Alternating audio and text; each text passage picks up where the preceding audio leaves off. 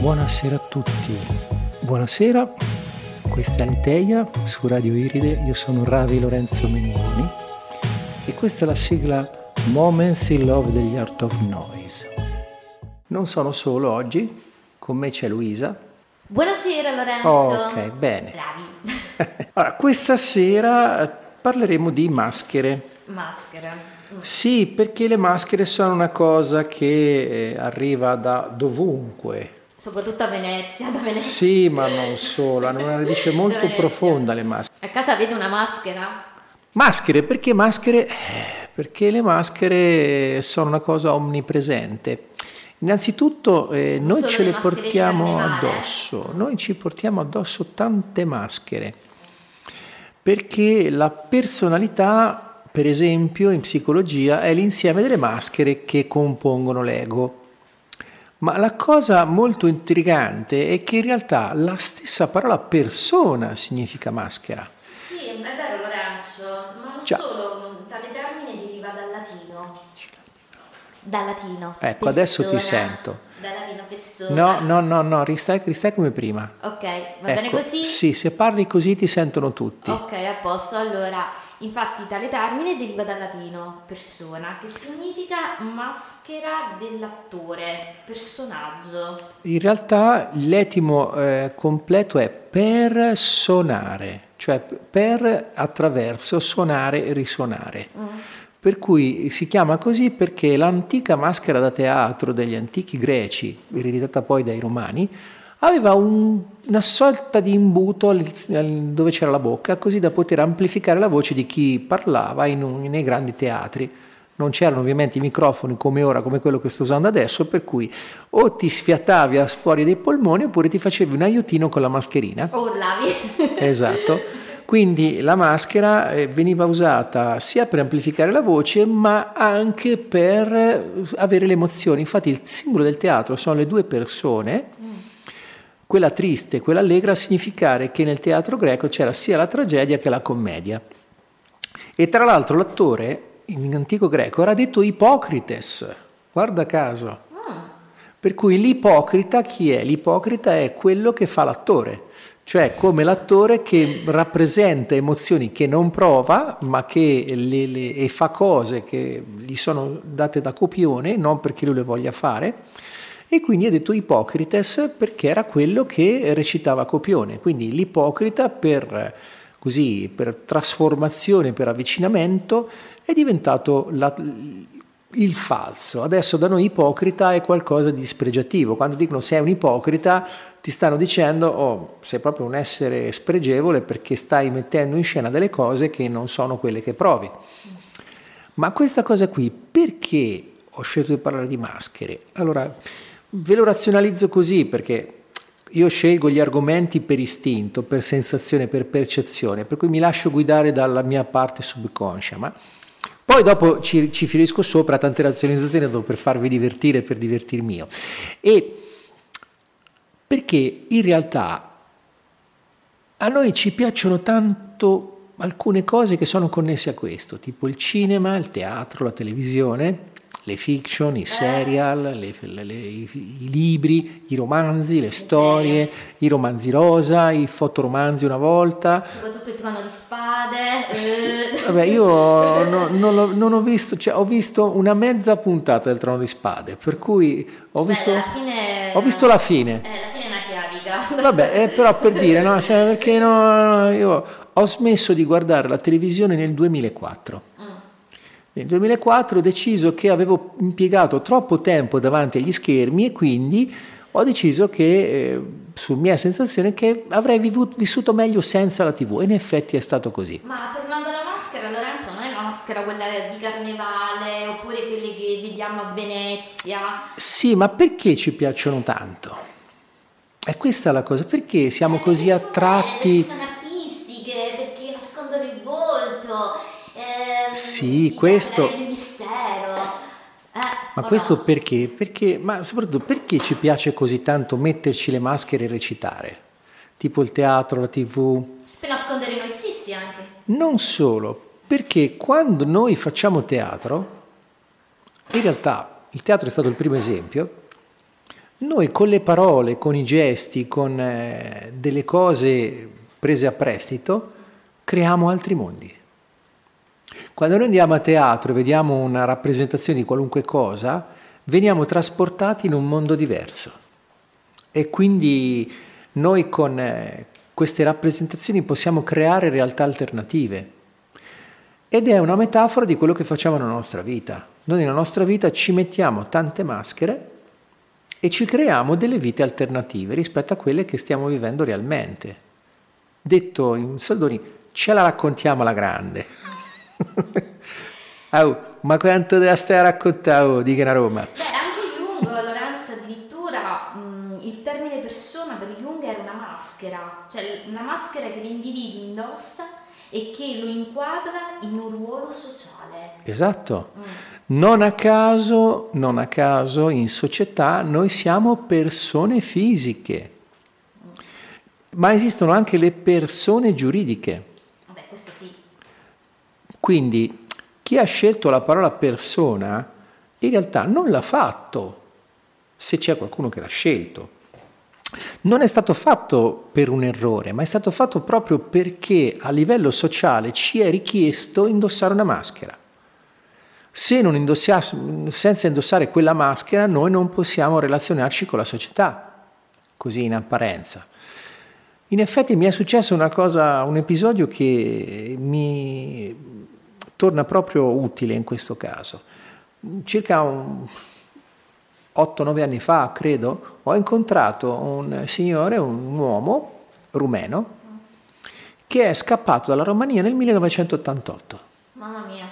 Prima della caduta del muro di Berlino e della caduta del regime di Ceausescu. E l'attuale regime, cioè il regime attuale all'epoca in cui è scappato dalla Romania, bruciò le sue registrazioni all'anagrafe. Ah, e come mai? Per ripicca perché scappava dal regime comunista. Ah, cioè, quelle... Sì, a quell'epoca molto, c'era molta contrapposizione, c'era ancora piena la guerra fredda, non era ancora arrivato Gorbaciov a far cadere il muro, quindi eh, la propaganda comunista, o de, de, comunista poi è solo una scusa perché c'era, in realtà era una dittatura appunto, e decisero quindi di bruciare suoi, le sue registrazioni all'anagrafe e quindi lui è diventato un apolide di fatto. È passato, sì, una, senza, senza cittadinanza.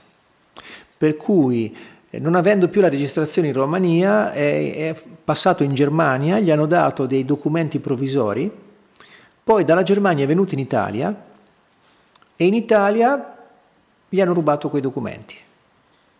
Quindi da allora lui è bloccato in Italia come un clandestino perché non esiste per la, per, la, per la, burocrazia, non ha modo di certificare la sua nascita, la sua appartenenza a un qualunque Stato e quindi lui non può neanche lavorare, non può neanche un, avere un lavoro regolare, perché anche se avesse un lavoro regolare non potrebbe avere un contratto perché non ha una persona fisica cui, presso cui registrarlo. Quindi questa cosa qui mi ha dato molto da pensare perché quell'uomo esiste, è reale. Ci ho parlato, gli ho stretto la mano, mi ha raccontato la sua storia. Quindi è un essere umano, esiste, vive, parla, respira. Sì, ma e... indossa una maschera a questo Esatto, punto. quindi il discorso qual è? Allora, se un sistema non riesce a relazionarsi con qualcosa che esiste, vuol dire che è il sistema che non esiste, cioè che è fuori dalla realtà.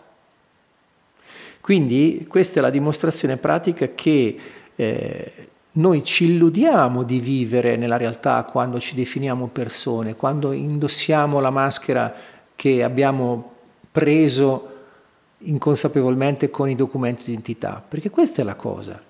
Cioè quando noi eh, veniamo iscritti all'anagrafe, viene creata una maschera con un nome e un cognome che viene portata da un essere umano. Lorenzo, ma non è solo questo, le persone, ecco, le maschere hanno bisogno di darsi dei ruoli, anche fin da piccoli. Certo. Infatti io ti vorrei far leggere un pezzo di un uh, libro Il piccolo libro da lasciare andare, scritto da Samia Ilaria Di Donato, anzi diciamo anche chi è Samia. Samia è un business counselor, trainer in cosmodiscipline e consulente dei talenti ricercatrice e ha scritto 15 libri. Infatti ha sviluppato anche un uh, software coloranima. Lei ha scritto questo libro pubblicato da un editore e ti vorrei far leggere un pezzo.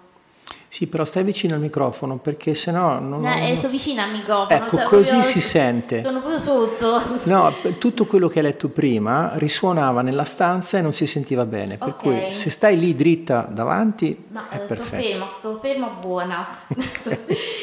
allora, ti vorrei far leggere appunto no, un... più davanti. Un pezzo. Cioè, mi senti? No, così no. Mi senti adesso? Sì, tieni okay. il libro sotto il microfono. Eh, sotto. Okay. Allora, le persone hanno bisogno di darsi dei ruoli per far funzionare il sistema che si muove verso l'omicidio delle individualità. Lo fanno già da subito, con i neonati. Le persone provano già a dargli un'identità. Lui è ripreso più del padre, ma è temperamento della madre. È una frase tipica che spesso ascoltiamo. È come se ci fosse il bisogno di definire, di aggrapparsi a certezze i ruoli sono di diverso genere, ma tutti rientrano nella macro categoria della finzione. I ruoli causano sempre un mucchio di stragi, per questo è necessario liberarsene. Vuoi ricominciare a leggere un pezzettino? No, è molto bello quello che c'è scritto lì e sono d'accordo. Tra l'altro Samia è una mia cara amica, quindi eh, mi fa piacere leggere il suo libro.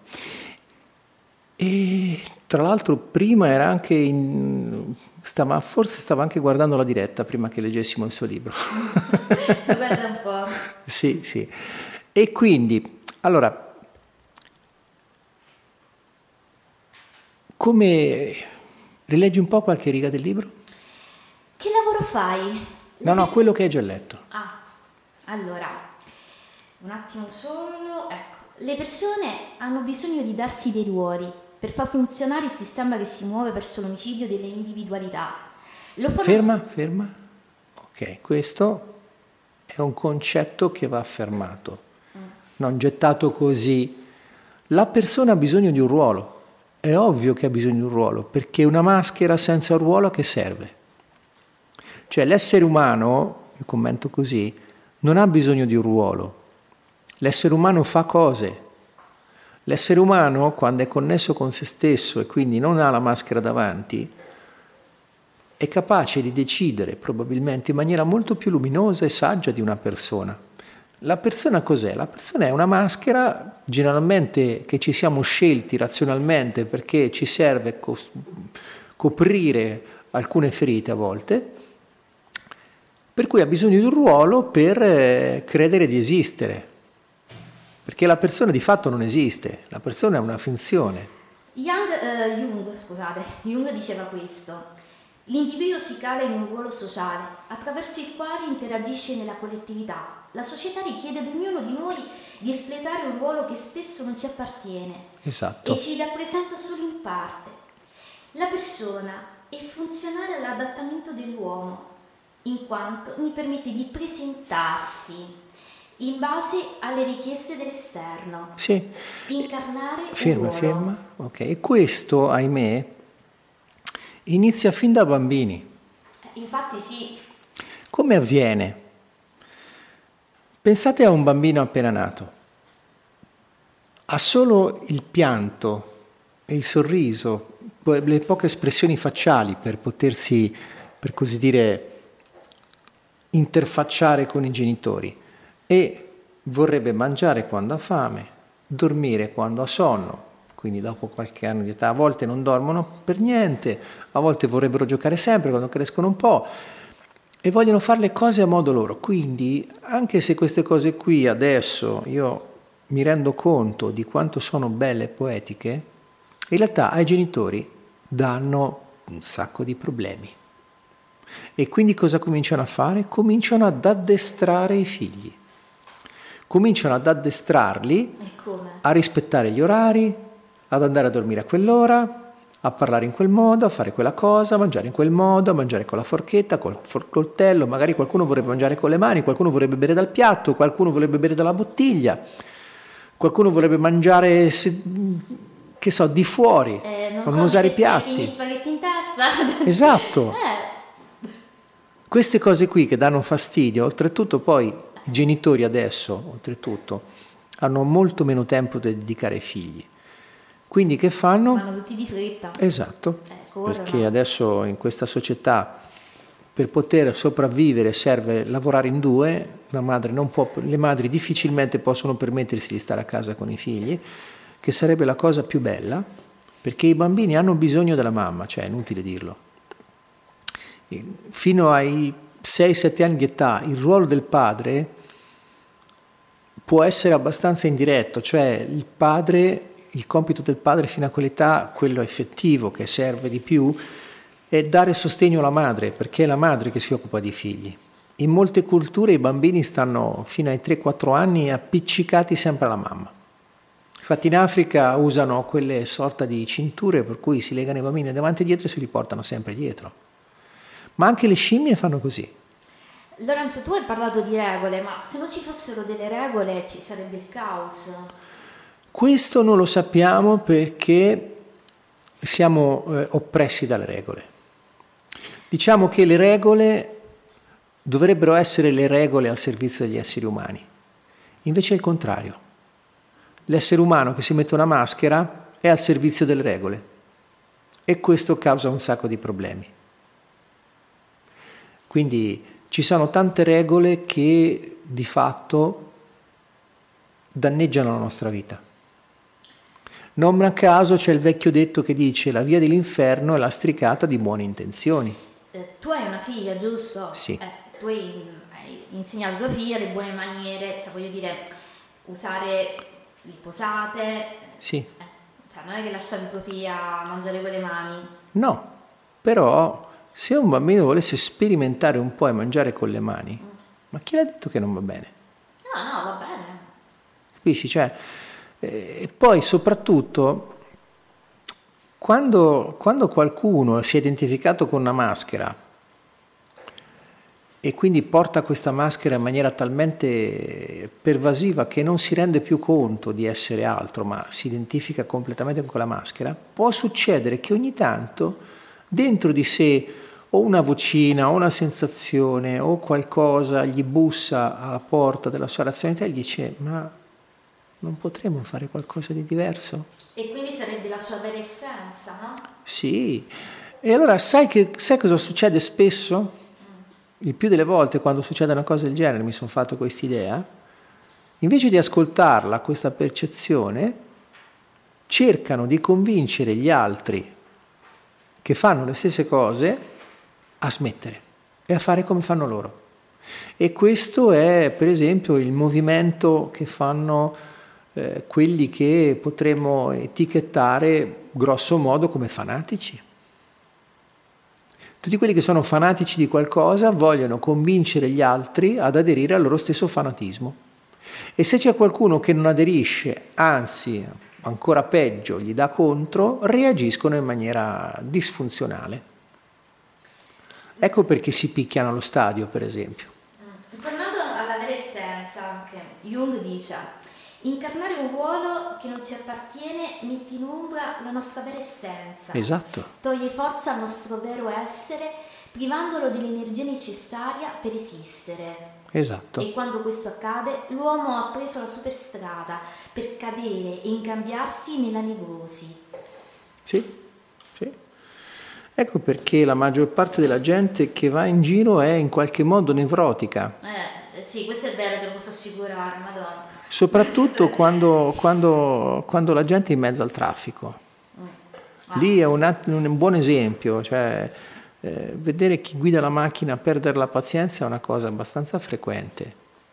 E so- poi presi da quello stress, da quella... che alla fine il fatto di indossare una maschera per poter vivere in società ha un effetto collaterale. Siamo pieni di obblighi, di doveri. E cos'è un dovere? Il devo è un qualcosa che fai perché hai paura delle conseguenze del non farlo, ma in realtà non hai nessuna voglia di farlo. Lo fai per paura, generalmente.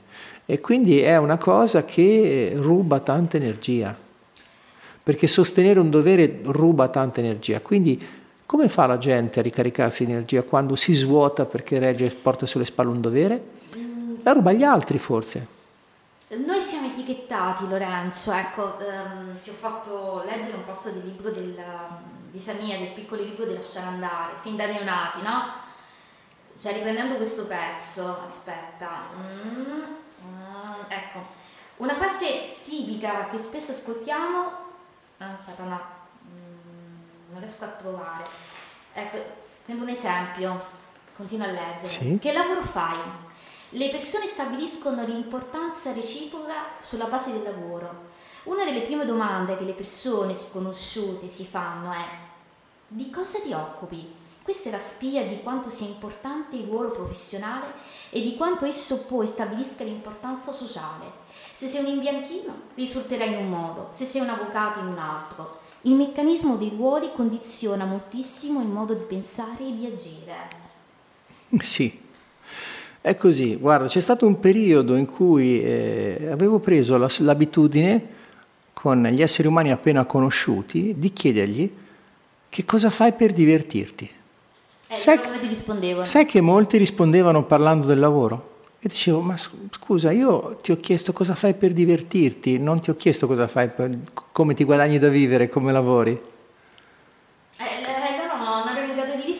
perché... No, semplicemente non avevano neppure ascoltato la mia domanda, davano per scontato che io chiedessi che lavoro facevano. Non hanno neanche ascoltato perché volevano parlare di quello, perché si sentivano, cioè parlare del proprio lavoro, del proprio ruolo, è un modo come un altro per rinforzare una maschera. Nel senso che se fai un lavoro che non ti piace, ma ne parli con qualcuno e riscuoti approvazione, il tuo ego è soddisfatto perché qualcuno approva quello che fai. Eh, anche spieghiamo che cos'è l'ego. Ragazzi, l'ego è diavolo.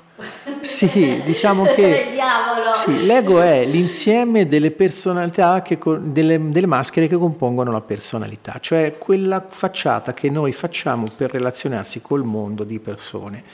E diciamo che questa è una convinzione che ho maturato con po' così, è che il diavolo in realtà è la rappresentazione che noi diamo all'ego. Perché l'ego che fa? L'ego in maniera, per esempio, perché dico questo? Prendiamo per esempio la storia, un, un, la storia di vendere l'anima al diavolo, no? tipo il, Faust. Qual è, qual è, il pattern? Qual è il pattern? Vendi l'anima al diavolo perché il diavolo ti promette qualcosa di bellissimo, ricchezza, bellezza, fama, quello che desideri, poi ti accorgi... sodo soprattutto. Poi ti accorgi, ti accorgi che la cosa non funziona, perché dura un attimo, poi finisce, e arriva il diavolo a chiederti il conto, cioè ti vuole l'anima. E l'ego fa esattamente così. L'ego ti dice che se, tu, che se segui quello che lui ti dice di fare, sarai felice per sempre, da subito, in qualunque tempo, in qualunque condizione. Quindi cominci a fare quello che ti dice l'ego, quindi cominci o a farti massacrare o massacrare gli altri e quindi che succede? Che dopo un po' ti accorgi che non funziona perché gli altri cominciano a reagire, per cui se fai narcisista prima o poi ti ritrovi da solo perché gli altri se ne vanno perché gli rompi le balle. Se fai il masochista, idem, perché chi è eccessivamente accondiscendente è noioso, oppure se da masochista esplodi di rabbia come succede per la bilancia strutturale, per esempio nei film di Fantozzi, il famoso esempio della corazzata Potionkin, una cazzata, cagata pazzesca, e quindi ti ritrovi peggio di prima. Però il tuo ego dentro di te dice no, continua a farlo, Continua, continua, continua perché ti fa bene, sì, sì, sì, sì, sì, continua a farti massacrare perché hai bisogno di soldi, devi lavorare perché sennò come fai a mangiare? Eh. Oppure continua ad umiliare gli altri perché sennò gli altri si approfitteranno di te, non ti puoi fidare di nessuno. Continua, sono tutti stronzi, sono tutti cattivi, non ti puoi fidare di nessuno. E quindi continua questa propaganda egoica che è, diciamo che è molto diabolica, perché non a caso c'è un vecchio detto che dice errare umano, perseverare diabolico. Quindi cosa fa l'ego? L'ego ti fa perseverare con i copioni che sono legati alle ferite che ti porti dentro, per cui è proprio una cosa diabolica. Il diavolo non è nient'altro che la rappresentazione esterna del nostro ego, nella sua accezione peggiore. Ovviamente non possiamo fare a meno dell'ego perché, per esempio, io adesso sto usando il mio ego per parlare. Se non potessi usare... Eh certo, se non potessi usare il mio ego non potrei articolare le parole, non potrei... Cioè, il linguaggio che sto usando non è naturale. Io non sono nato con questo linguaggio. L'ho imparato dalla famiglia. Se fossi nato in Inghilterra avrei parlato inglese. Se fossi nato in Brasile avrei parlato portoghese. Quindi parlo italiano perché sono nato in Italia, sono stato addestrato a fare la persona italiana, ho la mia bellissima carta d'identità elettronica che dice che sono nato lì, sono stato registrato lì e è una bella etichetta. E come disse Soren Kierkegaard, un filosofo danese che eh, mi dispiace per lui ma era tremendamente depresso, lui disse datemi un'etichetta e mi avrete annullato. Ritornando appunto di etichette, no? etichette vabbè, in realtà se ci pensiamo siamo tutti dei... Mh, tipo di prodotti scatole etichettati. Esatto, esatto. Madonna mia, che paragone. Allora, visto che siamo delle etichette, ecco, le persone ci etichettano fin da neonati, ho trovato il pezzo, eccolo qui. Le persone provano già a dargli un'identità. Lui ha preso più del padre, ma il temperamento della madre. Oppure quando siamo grandi, che lavoro fai? Ma non solo, ci sono anche le gerarchie familiari chi è tuo nipote? Eh sì. Voglio continuare a leggere questo, ecco, chi è interessato al libro di Samia lo può trovare anche su Amazon, il piccolo libro di lasciare andare. Ecco, chi è tuo nipote? I ruoli in famiglia descrivono la gerarchia e quindi l'importanza. Il nonno dovrà essere oggetto di massimo rispetto perché più anziano, così come la mamma, così come i suoceri, eccetera. Così si perde di vista il fatto che gli individui che meritano più considerazione perché puri, i bambini, andrebbero tenuti in somma considerazione. In virtù di una cieca visione delle cose si installano senso di rispetto, pudore, reverenza e quindi alienazione da se stessi. Le sofferenze legate ai ruoli sono molto diffuse. Il fatto di sentirsi in dovere di fare ciò che una persona più autorevole ci ha chiesto spesso provoca un forte distacco dai propri desideri.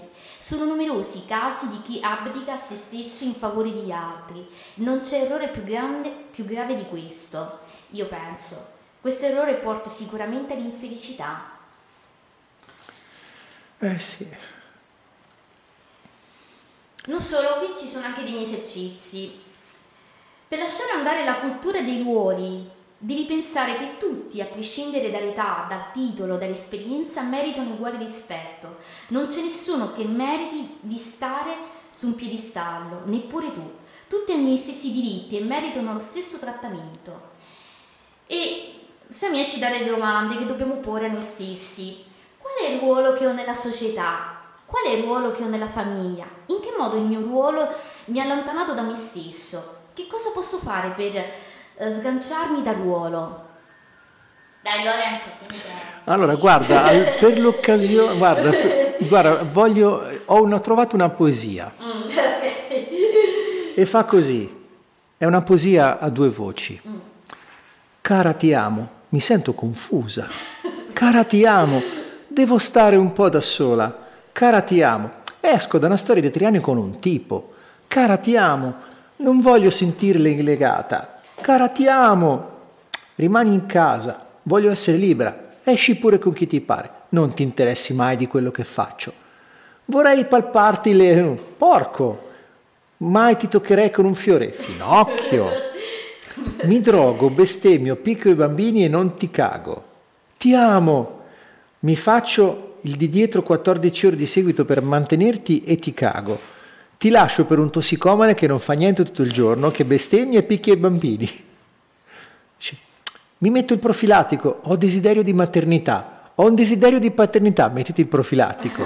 Cara ti amo, mi sento confusa, cara ti amo, devo stare un po' da sola, cara ti amo, esco da una storia di tre anni con un tipo, cara ti amo, non voglio sentirmi legata, cara ti amo. E quindi continua così. E ora uniamo i nostri corpi nell'estasi suprema che è prova dell'idillio dell'amore. No, perché quando avevo 13 anni mio cugino me l'ha fatto vedere e da allora che sono traumatizzata, però possiamo restare abbracciati tutta la notte senza fare niente. Sarà bellissimo lo stesso. Usciresti con me domani sera? Sono stanca, forse già un altro impegno. Beh, poco male, così vedo i miei amici, sono libera. Mettiamola sul sesso, ho bisogno di affetto. Mettiamola sull'affetto. Chiariamo. Io sono come sono, cerca di cambiare, sono cambiato, non sei più quello di una volta. Tu mi appartieni, l'utero è mio, ecco i soldi per la pelliccia, eccoti l'utero e viva l'amore.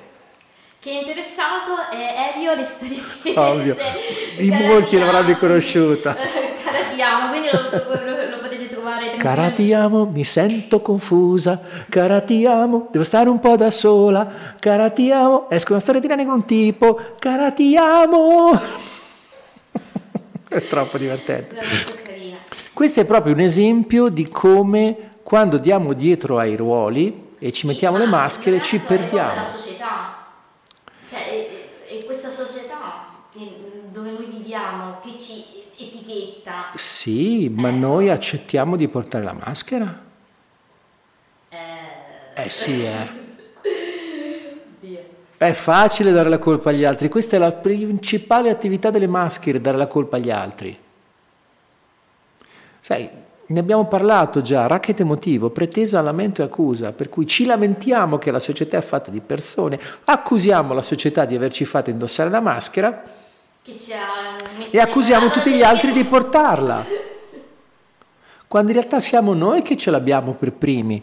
Per cui finché non ci togliamo la nostra, non ha nessun senso dire nulla.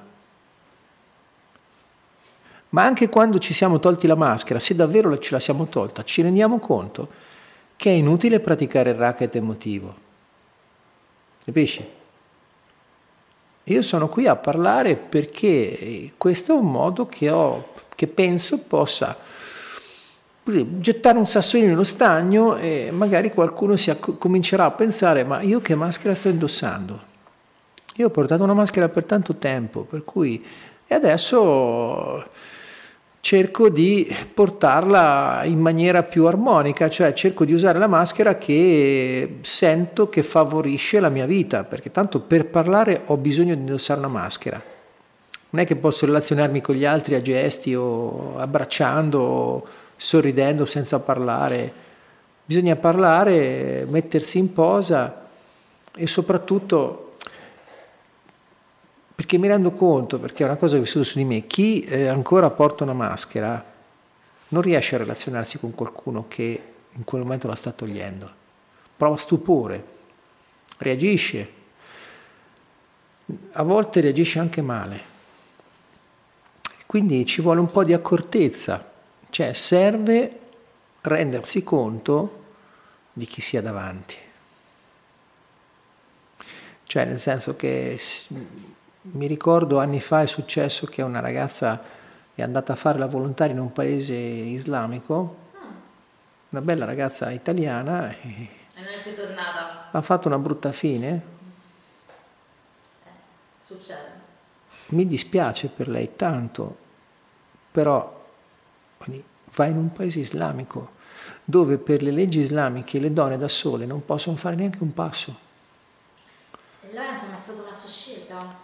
Sì, il problema eh, è che... Penso che sapeva dell'incontro... Non lo so se lo sapeva razionalmente, diciamo che eh, se fosse stata connessa, forse ci saremmo andati in un modo più prudente, ipotizzo, ma eh, probabilmente dietro la maschera del dire faccio la volontaria si è persa e ha fatto la fine che ha fatto, mi dispiace molto e questo è un, esempio di come, eh, proprio come dicevo prima, la via dell'inferno è lastricata di buone intenzioni. Ho capito che hai buone intenzioni, però l'effetto che susciti negli altri c'è il suo peso. Cioè, non ha senso dire io, io ero in buona fede, io ho detto così, non dovevi reagire così. È un contemperamento, una pretesa, un lamento. Chiunque ha facoltà di fare quello che vuole, anche quando viola le regole. Non a caso le leggi istituiscono delle punizioni, che sono delle ritorsioni per chi viola delle regole, perché la legge non può impedire a un individuo di fare qualcosa, lo può punire in maniera retroattiva, se c'è qualcuno disposto a, mettere in pratica la legge. Quindi eh, questa è la dimostrazione del fatto che la realtà è ben diversa da come viene tracciata dalle persone che vivono in società. Tornando alle maschere, tu hai detto che eh, è facile dare la responsabilità, eh, la colpa alla società, no? Perché siamo noi a scegliere di indossare la maschera. Ok, questo è vero, come questa ragazza che è partita per l'Islam perché ha scelto lei di indossare la maschera della volontaria, di partire sapendo i rischi. Sì, probabilmente non se ne rendeva conto razionalmente, perché se razionalmente avesse saputo che andava incontro a una fine così brutta, non l'avrebbe fatto. Allora, io vorrei continuare a leggere eh, il libro di Sania. La società è un'entità pari di una persona, una macchina vivente dotata di respiro. No, eppure ce la mostrano così, ce la presentano così. La società ha bisogno di persone da addestrare, da mandare in guerra al lavoro. La società ha bisogno di persone svuotate della propria bellezza. Osho diceva che ti inculcano l'importanza dell'istituzione per impedirti di amare, perché se tu amassi, provassi e sperimentassi l'amore, rigetteresti immediatamente le istituzioni e smetteresti di essere lo schiavo degli altri. Certo, ha perfettamente ragione. Difatti, però, c'è il punto che quando acquisisci un po' di consapevolezza, non puoi tornare indietro. Sì. E quindi se oh, il brutto della consapevolezza è che se provi a fare finta di non averla, la vita ti manderà dei segnali tre- terribili per ricordarti che stai facendo finta. Perché finché sei inconsapevole, cioè finché, parliamoci chiaro, l'addestramento inizia da bambini. Eh, eh, si è visto. E non ha, non, da bambini non ci rendiamo conto bene di quello che stiamo facendo. Sì, ma anche nelle scuole, infatti parlavo con un, uh, il mio roffer, che venivano etichettati anche in base ai, ai voti. Certo. I voti che ti danno, io mi ricordo che venivo etichettata in base al voto. Sì, Ma sì, sì, sì, guarda, questa è una litania eh, che ho sentito spesso. non solo, anche alle cose che fai. La scuola, la scuola di fatto, l'illusione più grande è che la scuola serva per creare esseri umani. In realtà la, la scuola crea delle persone Eh, questo sì, perché la scuola fa... eh, allora, nella mia esperienza la scuola è un processo di eh, omologazione e uniformazione. Cioè nel senso che man mano che i bambini vanno avanti e diventano sempre più grandi dentro la scuola, la maggior parte perde di creatività, di originalità e di eh, iniziativa e imparano che se fai quello che ti viene detto come ti viene detto hai un voto alto perché il voto nella maggior parte dei casi viene ridotto mano a mano che sbagli. Quindi se non fai esattamente quello che ti spiega la maestra, il maestro il professore, non hai un buon voto. Quindi non c'è spazio per l'originalità, non c'è spazio per l'intuizione, c'è spazio solamente per fare quello che ti dicono così come ti viene insegnato. ma io non so che tipo di, diciamo, non so che tipo di esperienza tu hai avuto. È un po' simile all'esperienza che ho avuto io da bambina, e questo è vero, ma ho incontrato esseri umani, non persone, che mi permettevano di esprimermi. E sono rare, Sì. sono rare, questo è vero. E, gen- e poi ho, ho visto nella mia esperienza che questi esseri umani che insegnano con passione, prima o poi si scontrano col sistema. Perché non seguono i programmi, perché non sono ligi i regolamenti, perché non fanno quello che viene Eh, richiesto. Sì, questo è vero, è capitato. Noi avevamo, mi ricordo che all'ultimo, no, all'ultimo anno di liceo mm, un insegnante di lettere che era stupenda, era molto giovane e quindi ci faceva fare cose completamente diver- diverse. Sì, mm, diciamo che era diversa proprio dal, um, dai professori che avevamo, dall'etichetta che, cioè, ogni professore veniva proprio etichettato, invece lei era completamente diversa, non indossava una maschera, era lei. Eh, Infatti la Dorà, sì, sì, sì, sì, andavamo sì. addirittura nelle sue materie. E volete un buon posto per far studiare i figli? Eh, il posto fisso? No, la Finlandia. la Finlandia. Sì, ho letto diverse cose, ho visto diversi documentari. La Finlandia una 25 anni fa, circa 30, non ricordo bene, aveva dei risultati scolastici molto pessimi, ha cominciato a mettere in discussione il sistema scolastico e attualmente gli studenti finlandesi sono quelli che hanno i risultati migliori al mondo, all'incirca. Addirittura, sì. E sapete quante ore di lezione fanno al giorno? Eh, due. Cinque. E sapete Beh, chi... E sapete... No, no, sì, vabbè, loro al massimo cinque. E sapete chi chi crea i programmi di studio per i ragazzi? I ragazzi? Sì. Dai, fantastico. Non ci sono classi, per cui i ragazzi vanno a scuola, sono loro che si scelgono i programmi, ci sono i professori che li aiutano a mettere a punto il programma li assistono in quello che vogliono imparare. Cioè lì quello si chiama, quella è educazione. Perché educazione nel suo etimo si viene da ex ducere, cioè da condurre fuori. Quindi l'educazione nel termine originale è far sì che le potenzialità, le inclinazioni e i doni che ha un essere umano egli possa imparare ad esprimerle. Invece l'educazione attualmente viene interpretata come ti fabbrico una bella mascherina e te la metto addosso perché hai bisogno di andare a lavorare. Um, sì. Uh... Oltretutto, un'altra cosa, e poi chiudo con la scuola, la scuola, così come la conosciamo, è nata durante la rivoluzione industriale. Prima della rivoluzione industriale... C'erano i precettori, chi se lo poteva permettere. Esatto, non interessava a nessuno che la gran massa di gente fosse analfabeta, andava bene così. Poi quando hanno cominciato a nascere le fabbriche c'era bisogno di gente che sapesse un minimo leggere, scrivere e far di conto, quindi è cominciata l'istruzione oltretutto mimando i turni della fabbrica in modo da abituare i bambini a fare una cosa assolutamente innaturale che avrebbero dovuto fare per il resto della vita, stare in fabbrica al posto di lavoro e lavorare.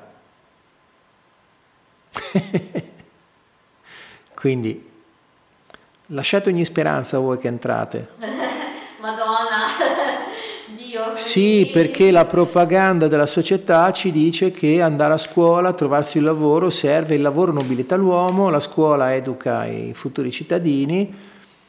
In realtà è solo un processo di creazione di automi uh, per la maggior parte dei casi. Poi ci sono delle, delle isole felici dove c'è qualche insegnante illuminato che rende qualche ragazzo o ragazza o bambino o bambina interessato, gli trasmette un po' di passione, ma sono la minor parte.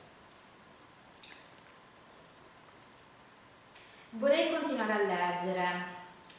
Lasciare andare le maschere e i ruoli significa abbandonare l'immagine costruita con cui appariamo al mondo. Esatto. Siamo tutti costruttori di maschere, ne confezziamo sempre di nuove per ogni occasione, ma dietro le nostre maschere nascondiamo il tesoro più grande, noi stessi, la nostra parte più vera e autentica. È importante imparare che dobbiamo cercare il nostro paradiso personale dentro di noi. Guarda, quando cominciai a cambiare abbigliamento e a vestirmi... È bellissimo questo pezzo che mm, eh, stupenda la mia proprio.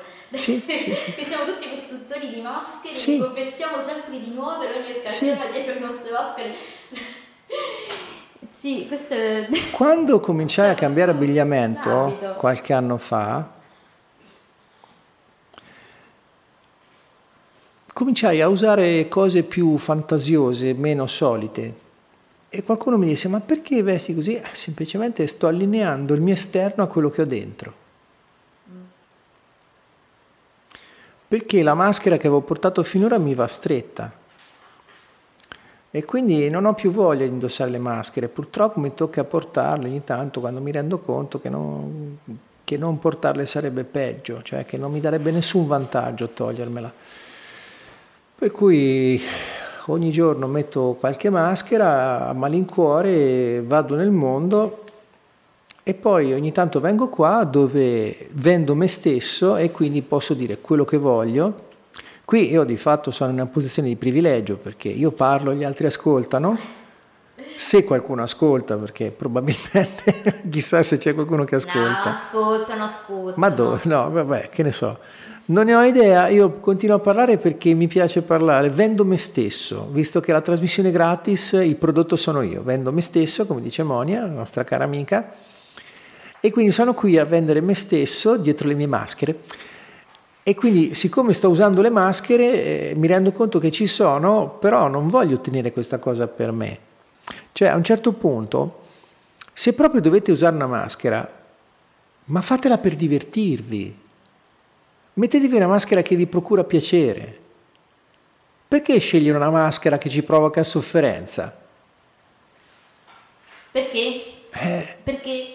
Guarda, Perché? Se, se questa è una domanda tra bocchetto, perché se chiedi a chiunque vuoi stare bene, e chi ti risponde di no? Però se osservi come si comporta, vedrai che nella sua vita fa, farà molte cose che lo fanno stare in sofferenza. Tipo il lavoro che non gli piace? Sì, anche, oppure sopportare un compagno, una compagna di cui si sono stufati, o peggio che li massacrano, eh, conosco tanti esseri umani Eh, che vabbè, così. è una- un'altra storia. Sono individui che cercano carnefici.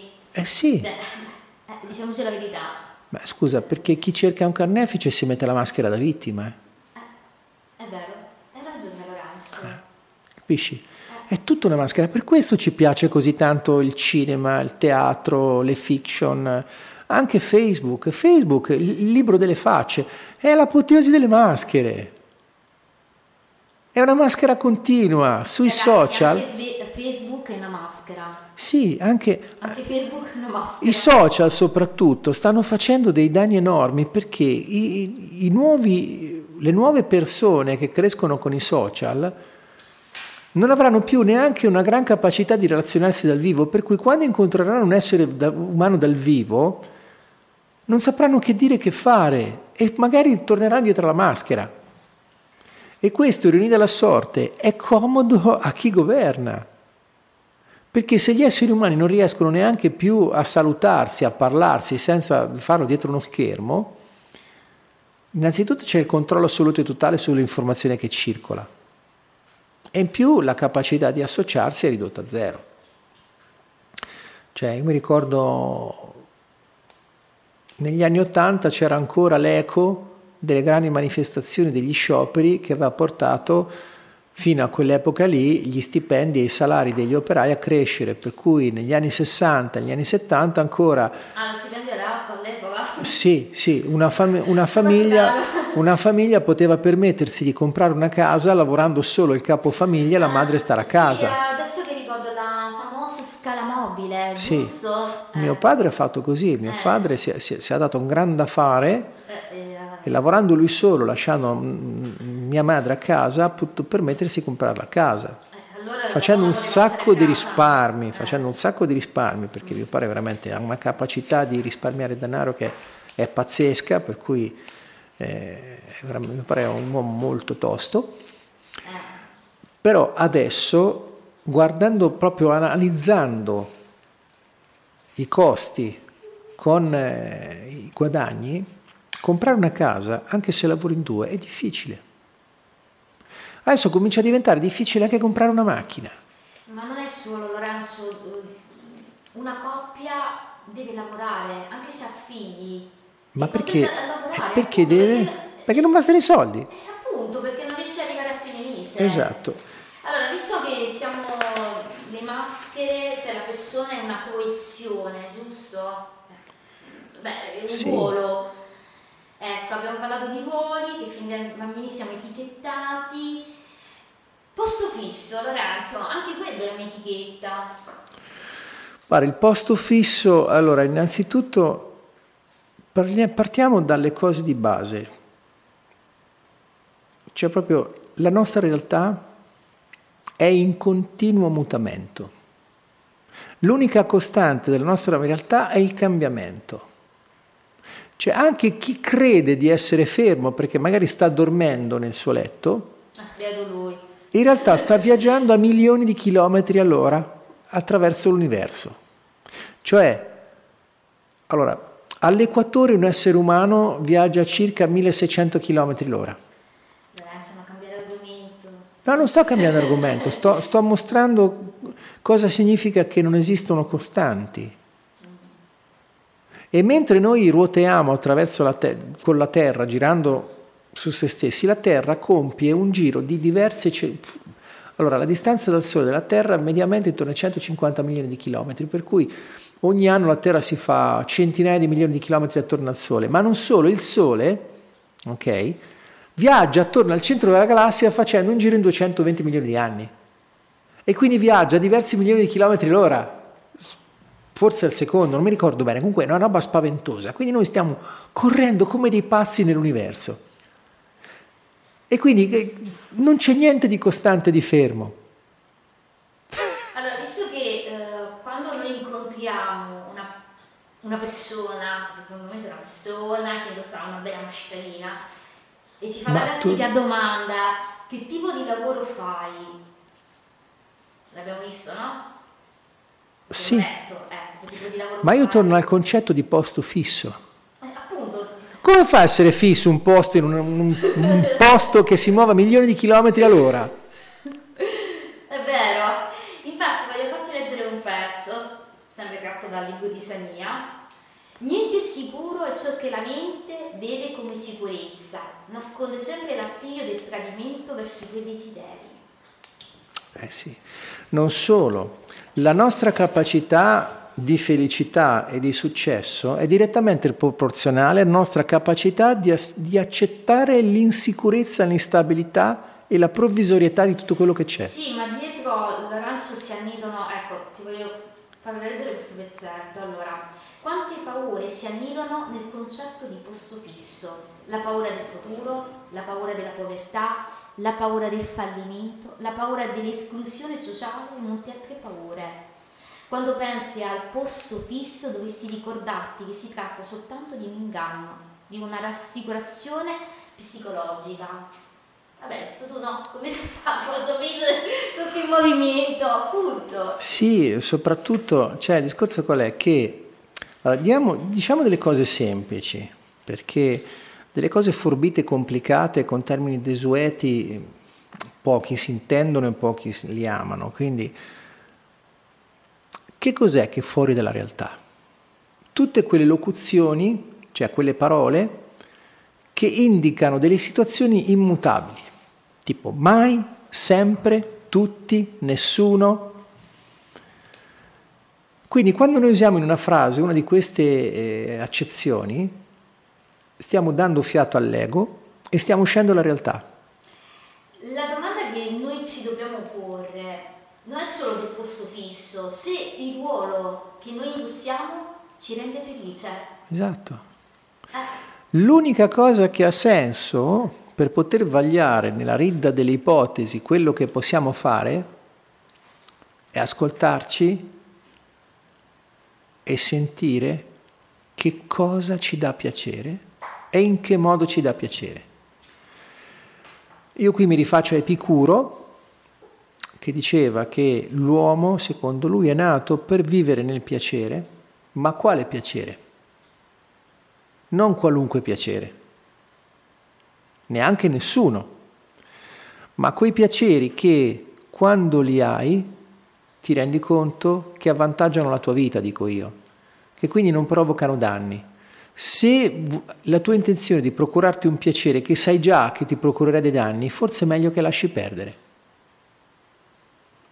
E se guardi con attenzione è probabile che possiate essere, da, possiate essere d'accordo con me che i piaceri, quelli più sani, più vitali, sono in qualche modo collegati alle cose semplici, a quelle piccole cose che ti tolgono il fiato dalla bellezza.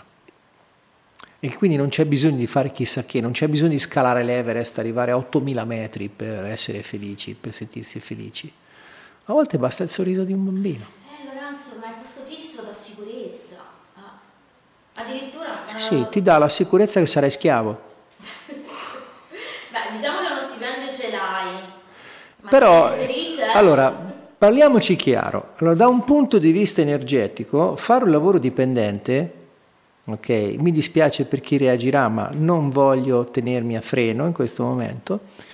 Chi fa un lavoro dipendente sta dicendo al mondo, io non so che farmene del mio tempo, chiedo a qualcuno che incarna una figura genitoriale di organizzarmi la vita per farmi passare il tempo di cui non so che fare e quindi vendo il tempo. Guarda caso, chi è ricco difficilmente fa un lavoro dipendente. Eh, è vero. Chi è ricco generalmente in qualche modo vende prodotti o servizi. spesso comprando il tempo degli altri, utilizzando quel tempo per creare prodotti e servizi che poi rivende con grosso margine da diventare ricco. Ehm, Lorenzo, io vorrei ritornare a Jung. Sì? Jung diceva questo. La scelta di portare avanti in, mo- in modo rigido un ruolo e la possibilità di sostituire la persona al nostro io sono delle difese che noi poniamo per proteggerci da una realtà dolorosa. Sì, anche se purtroppo questa realtà spesso e volentieri è inventata perché è una realtà che sta nel passato. Sì, ma tutto è finto. Sì. Diciamoci la verità. Il problema è che noi non vediamo la finzione della realtà che costruiamo. Ne ho già parlato, noi abbiamo la nostra realtà che costruiamo con i pezzi che abbiamo dentro, per cui chi di noi ha subito un trauma da piccolo, per esempio, non, spesso non è in grado di vedere che non è più quel bambino o quella bambina e che quindi non c'è più possibilità che succeda ancora, perché non è più come una volta. Eppure, con quella sofferenza dentro che l'inconscio nasconde per evitare di soffrire ancora, metti in atto dei comportamenti che sono delle tentate soluzioni di quel bambino di quella bambina di allora e che come non funzionavano allora non funzionano ancora adesso, continuano a non funzionare. E quindi si negano la consapevolezza che servirebbe loro per uscire da quel giro vizioso, quel loop, come dicono gli inglesi, che li tiene ancorati alla sofferenza. Eh, questo è il problema di portare la maschera. Io vorrei leggerti Osho, visto Leggi. che l'abbiamo citato. Sì? Amato maestro, vale la pena mettercela tutta per migliorare la mia personalità? Ma mi hai veramente ascoltato? Io non ho fatto altro che dire che devi lasciare cadere la tua personalità per scoprire la tua individualità. La tua personalità è una maschera che gli altri ti hanno messo addosso e non è la tua vera realtà, non è il tuo volto originale. E tu mi chiedi se devi mettere tutta la tua energia nel migliorare la personalità. Impegnati con tutto te stesso per distruggerla. Metti ogni tua energia nello scoprire la tua individualità e fai una distinzione netta. L'individualità è ciò che hai, portata con te fin dalla nascita, è la tua vera essenza, mentre la personalità è ciò che la società ha fatto di te o voleva fare di te. Nessuna società fino ad oggi è stata in grado di dare ai propri figli la libertà di essere se stessi. Osho grande. Sì, e soprattutto non solo non è stata in grado, ma non sono nate per questo le società. Cioè l'illusione più grande è che le società siano nate per far vivere meglio gli uomini. No. Le società sono nate per organizzare gli uomini, per addestrarli e coordinarli a fare cose che senza quell'addestramento non avrebbero minimamente fatto. Infatti quello dice, la società ha bisogno di persone da addestrare, da mandare in guerra, al lavoro, ha bisogno di persone svuotate de- della propria bellezza. Ma tu pensa che succede per andare in guerra? Per andare in guerra creano degli eserciti a cui mettono l'uniforme che però si chiama anche divisa. Perché? Perché l'uniformità serve a riconoscere chi sta dalla questa parte. la, che però una, diventa una divisa per chi divide dalla parte avversa. Cioè, se noi andassimo in guerra vestiti, senza, cioè, vestiti come usciamo tutti i giorni, ma magari incontrando un supposto nemico, magari ci sta anche simpatico e andiamo a fare due chiacchiere a berci una birra insieme, invece di ammazzarci. Tant'è che qual è la paura che instillano nei soldati? La paura della diserzione. Cioè se tu contravvieni agli ordini e non vai ad ammazzare gli altri, vieni fucilato come traditore in tempo di guerra. Capisci? Quindi la guerra è, una cosa, è un affare di persone, è disumana. Nella guerra perdono tutti, non c'è nessuno che vince, perché chi crede di vincere poi in realtà va incontro a conseguenze ben peggiori, ma l'abbiamo visto già con la Prima Guerra Mondiale. La prima guerra mondiale ha portato dei popoli al tracollo, quegli stessi popoli 40 anni dopo hanno reagito e hanno fatto peggio di prima. E quindi eh, la reazione che c'è adesso, dopo la seconda guerra mondiale, è che le guerre non sono più fatte con le armi, ma sono economiche, questa è la mia opinione. Dove ancora ci sono le guerre combattute con le armi è perché ancora non c'è un'economia di guerra in grado di eh, fare le battaglie dal punto di vista economico. Cioè di fatto per me quello che è successo in Grecia è stata una sorta di guerra economica, la, guerra, la Grecia è uscita sconfitta ed è stata smembrata e comprata a pezzettini dagli altri stati europei. Tornando alle maschere, no? ai ruoli che noi indossiamo, quindi anche tu indossi sì. in questo momento, c'è uno speaker, il ruolo del speaker, esatto. poi quello di qui, il ruolo dell'informatico o del counselor. Certo, io ho una ricchezza di maschere, eh, sì. sono ricco di maschere. si vede, sono Guarda che bella maschera mi sono fatto, guarda, guarda che bei baffi, che bella barba, anche questa è una maschera. Eh, ho visto anche un'altra maschera tua senza baffi.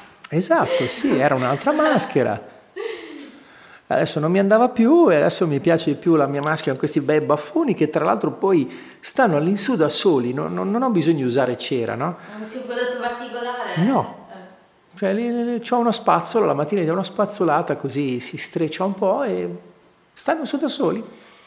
Quindi eh, diciamo che sia una maschera probabilmente un po' più naturale di quella che usavo prima, che ne so.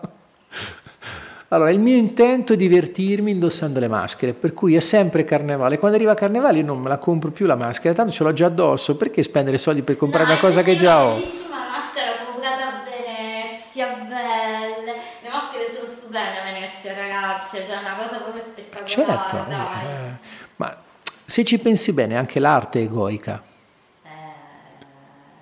Chi fa arte?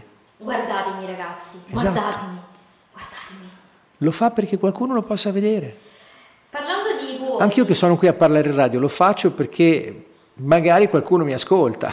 allora, parlando di ruoli, eh, che fin da bambini, eh, da neonati, quando siamo nella culla, e non parliamo ancora, siamo etichette, ci danno un'identità, uh-huh. ci danno un'identità in base al lavoro, se soprattutto un posto fisso. Figurati che ti voglio raccontare un breve aneddoto di un mio ex collega che quando ha ricevuto il telegramma che lui ha vinto un concorso pubblico in ospedale uh-huh. a tempo indeterminato come operatore sociosanitario, ha pubblicato la foto del telegramma su, uh, su Facebook uh-huh. e, e ha scritto posto fisso.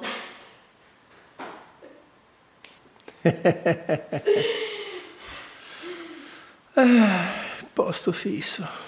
Beh, siamo etichettati, vabbè, non è solo il posto fisso, Lorenzo, siamo anche etichettati in base ai soldi che abbiamo, no? Certo. Ecco, ti voglio fare sempre leggere, tratto dal libro di Samia, Samia Ilaria di Donato, che è interessato, il piccolo libro della andare, ah, che trovare Oh, a proposito, tra l'altro, eh, adesso lei si fa chiamare Samia. Ah, Samia, perdono. Perdonami. Sì, ha spostato l'accento perché Samia è sanscrito e significa equilibrio. Ah, Samia, eh, Samia, perdonami.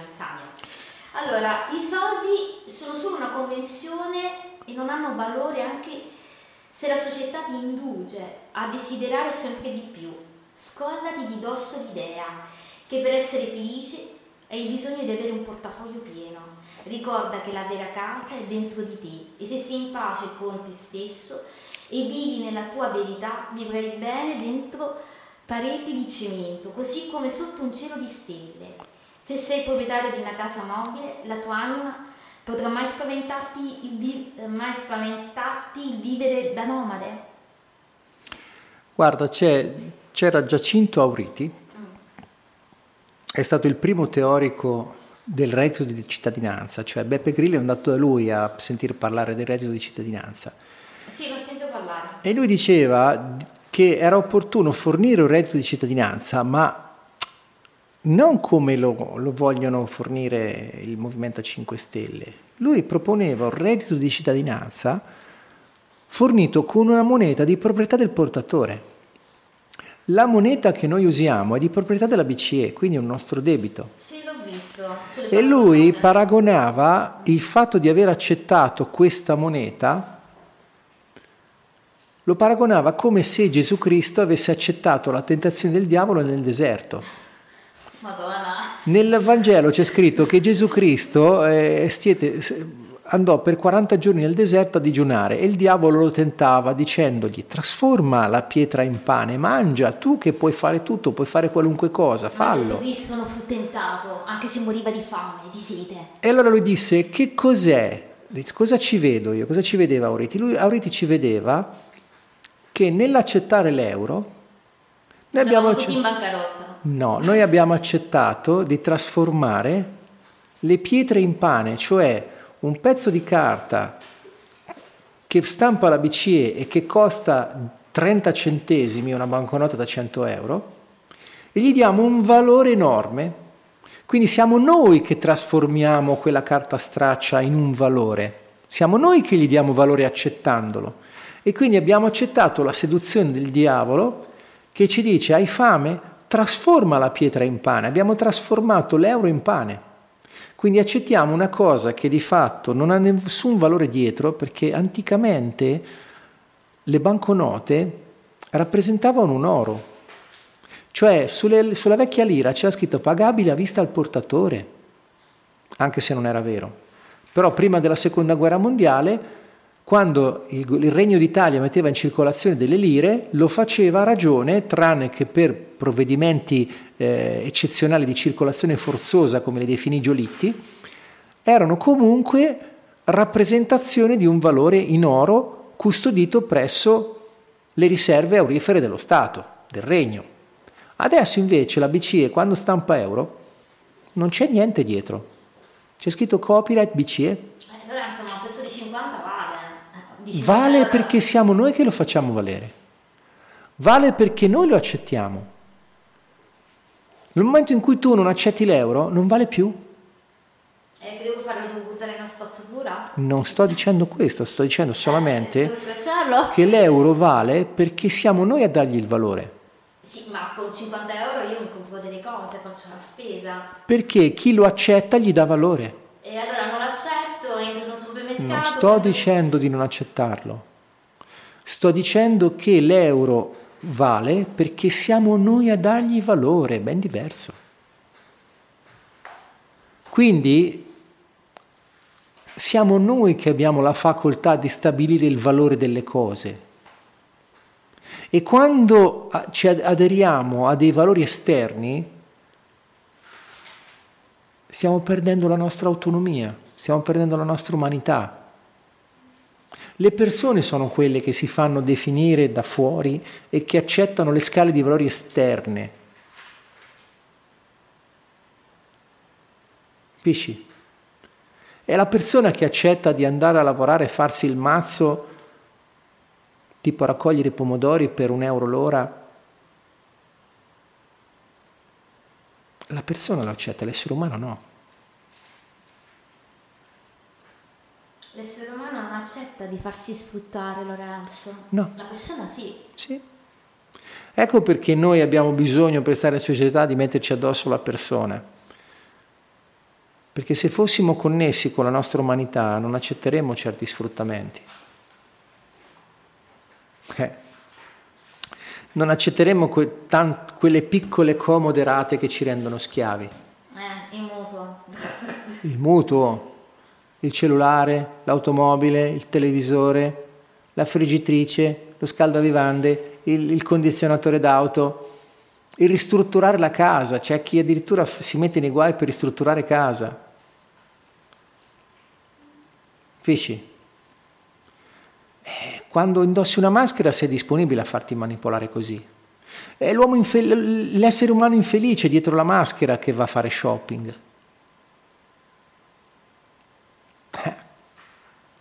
I love shopping.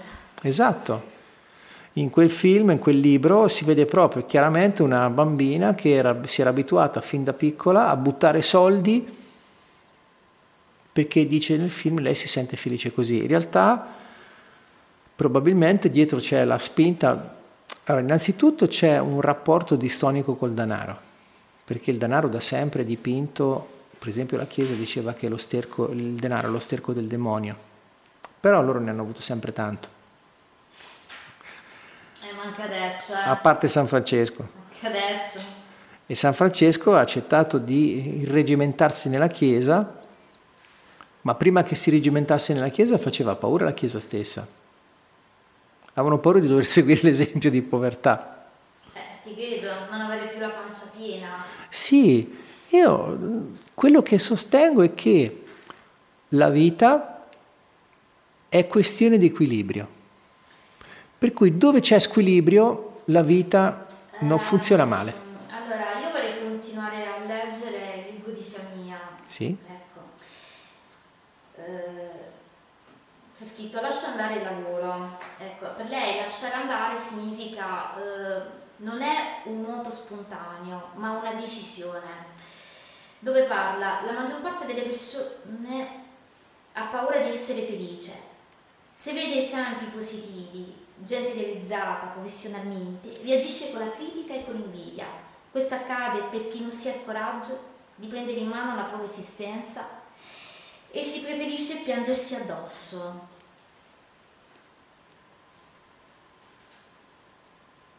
Sì, sono d'accordo. Il discorso è che quanti poi sono disponibili a riprendersi il loro potere?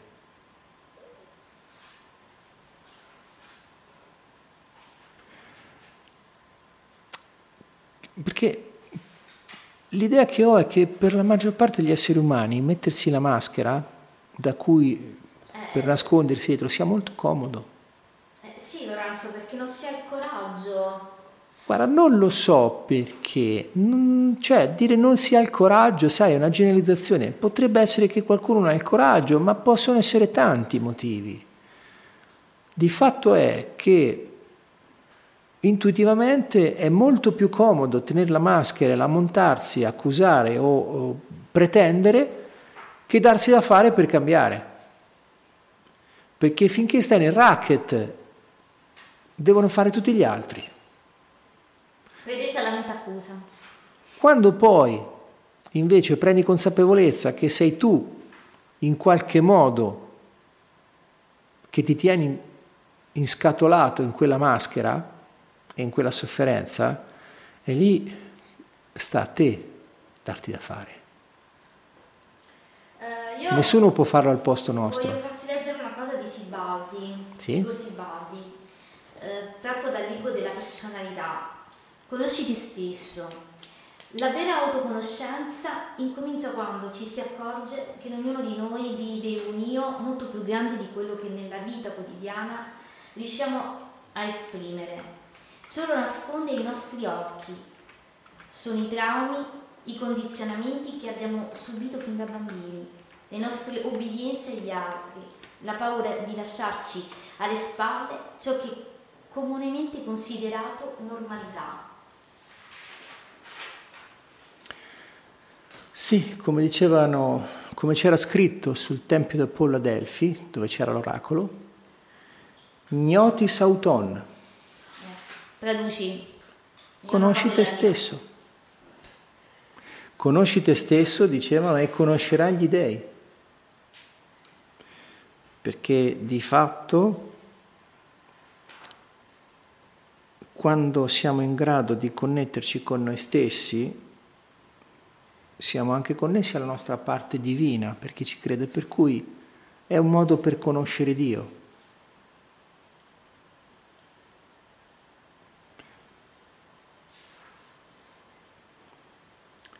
Non per niente a Delfi c'era l'oracolo che dava quelle risposte con quel linguaggio vago. Cioè la gente andava a Delfi all'oracolo per avere delle risposte, perché aveva delle domande. E spesso queste risposte erano fatte con un linguaggio vago, strano. Non a caso in Italia c'erano le Sibille. Sì, um, Cuma. Sui monti Sibillini. No, il, l'antico della Quella era la Sibilla Cumana. Ah, ok, a posto, quindi sto facendo confusione. No, no, era la Sibilla Cumana perché eh, le Sibille stavano sui monti Sibillini. Allora, per estensione, il monte era Sibillino e quella che stava a Cuma, siccome parlava in modo sibillino, è diventata la Sibilla Cumana. Ok? Perché infatti si dice parli in modo sibillino perché le sibille quando davano delle risposte davano risposte tipo i moderni oroscopi. Se voi leggete un moderno oroscopo eh, vi rendete conto che eh, è molto vago. Allora adesso cerco un oroscopo, vediamo un po', va.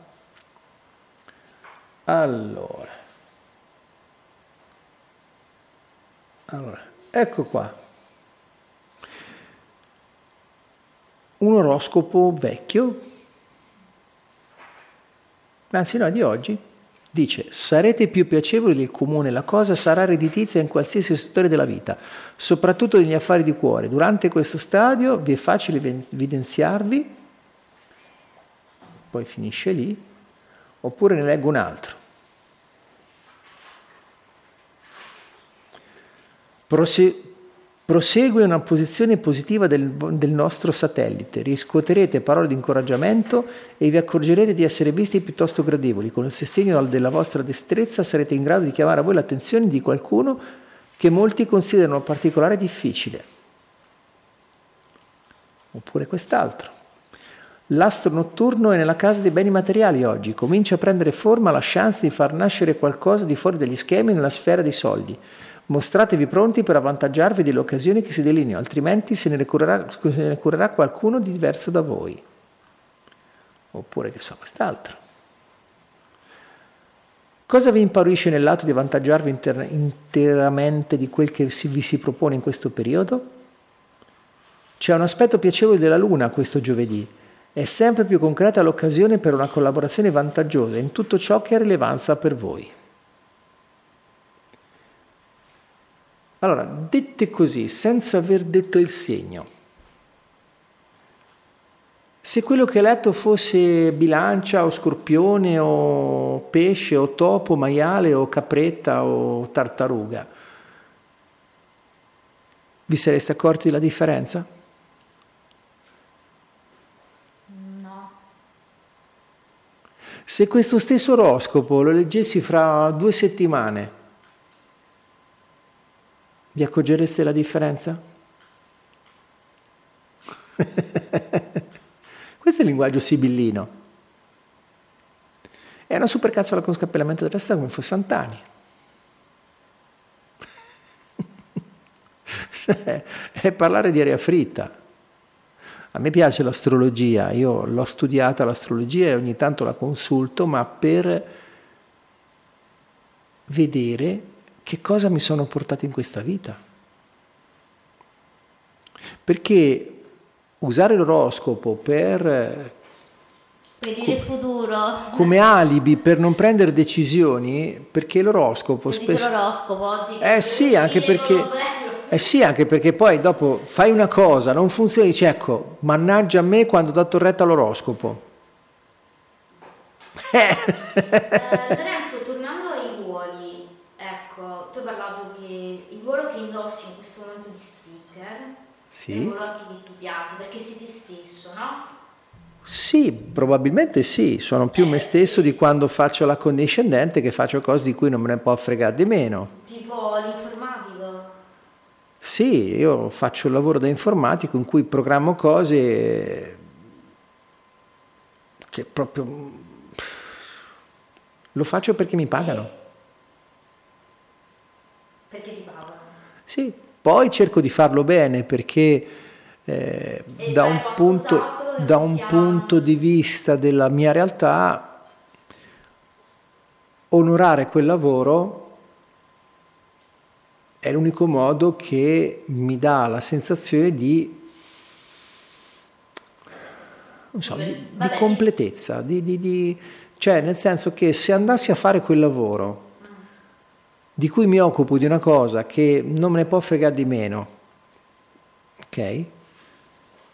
L'unica cosa per dargli senso è farlo meglio che posso.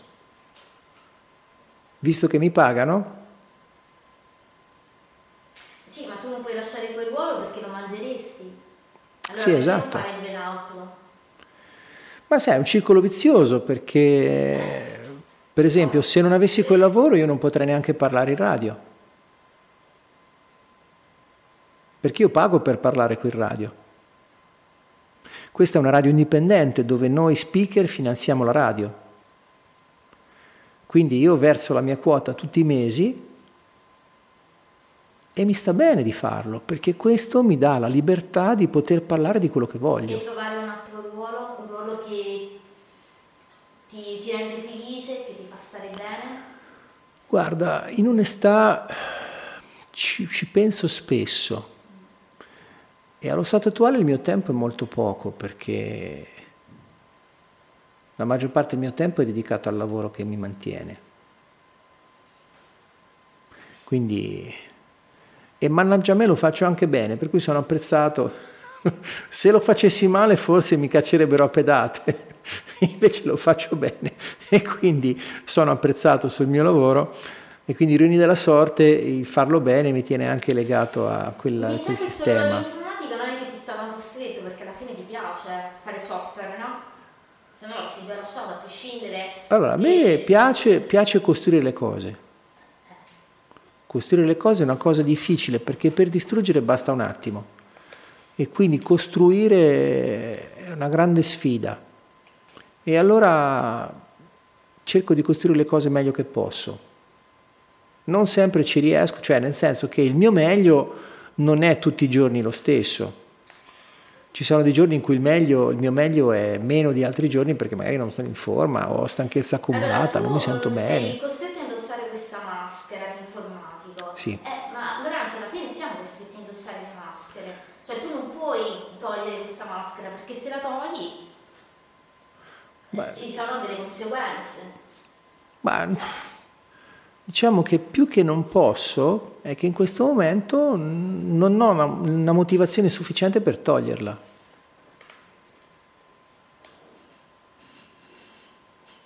Semplicemente facendo un bilancio, cioè se non, avessi, se non incassassi i soldi che incasso dal mio lavoro, non potrei venire qui, non potrei avere una casa, capisci? In questo... Eh, ma la differenza è che eh, io ringrazio per il lavoro che faccio, anche se non mi va di farlo. Capisci? Perché sì, comunque mi dà qualcosa che mi è utile. In realtà non ti piace più di farlo, però hai trovato un lato positivo del lavoro. Ma il lato positivo è che eh, ricevo non soldi. Così bene. No, io lo faccio bene perché mi piace farlo bene, perché se non lo facessi bene sarebbe tempo completamente sprecato. Quindi visto che eh, il mio tempo che è inestimabile lo do per così poco, almeno cerco di, di prendere qualcosa che non può essermi rubato, le mie capacità. Cioè io lavorando nel lavoro che faccio, una caratteristica del mio modo di lavorare è che non sto fermo nel senso che eh, io ho iniziato facendo delle cose e col passare degli anni ho cambiato il mio modo di lavorare, ho cambiato le tecnologie, ho cambiato i paradigmi, ho cambiato i miei punti di vista e ancora adesso lo sto facendo, per cui anche se sono diversi anni che lavoro con, questa, con la tecnologia che adopero attualmente, eh, ormai sono dieci. Dieci anni fa lavoravo con un altro sistema, ma eh, i dieci anni prima lavoravo con altri sistemi ancora. E quindi cambio. Dopo un po', quando un sistema è sempre quello, mi annoio. E quindi ho voglia di fare altro, voglia di scoprire altro. E quindi non, non, io in onestà non capisco chi rimane attaccato ad un sistema come una patella, ma sai che vedo tanta gente che lavora in informatica che si disperano perché devono cambiare sistema e fanno di tutto per rimanere attaccati a quel sistema, anche se magari è vecchio, obsoleto e non ha più ragione ah, d'essere. L'ho visto anche nel, perché io ero un operatore sociosanitario in una struttura dove lavoravo e quindi era, preferivano più lamentarsi che non reagire, no reagire, non agire, ecco, no, no reagire, non agire, eh, tra, eh, stare in quel sistema lì, di essere sfruttati invece di trovare una soluzione. Quindi il ruolo che indossavano è quello della, del bambino incoglionito, sì, sì, sì, quindi il classico. Ecco, i ruoli un ruolo può essere mh, mm, dato da un giudizio anche. Ah beh, certo. A volte sono proprio i giudizi le cose più pesanti da, da evitare, soprattutto i giudizi su noi stessi. Nel senso che eh, la cosa tragicomica è che a volte siamo noi che interpretiamo quello che fanno gli altri come un giudizio. E quindi non c'è un vero giudizio, ma noi lo viviamo così. E questo ci porta a fare delle cose. Quindi ci sono tante maschere che nascono per il giudizio. Per cui la nostra società è una catena infinita di maschere passate di generazione in generazione, di ruoli inconsciamente trasmessi da un punto all'altro del tempo. E queste cose si perdono nella notte di tempi. Cioè, alla fine la maggior parte delle cose che noi viviamo culturalmente sono dedicate a creare maschere. È un po' come diceva Osho. Eh, che diceva Osho? Quello che hai letto prima. Osho però in, que, in quei discorsi dava... Allora, innanzitutto c'è una cosa di Osho, che eh. Osho non ha mai scritto una riga. Eh, infatti non ho detto che ha scritto. Sì, sì, infatti... Certo, eh. infatti i libri di Osho sono tutte trascrizioni dei suoi discorsi.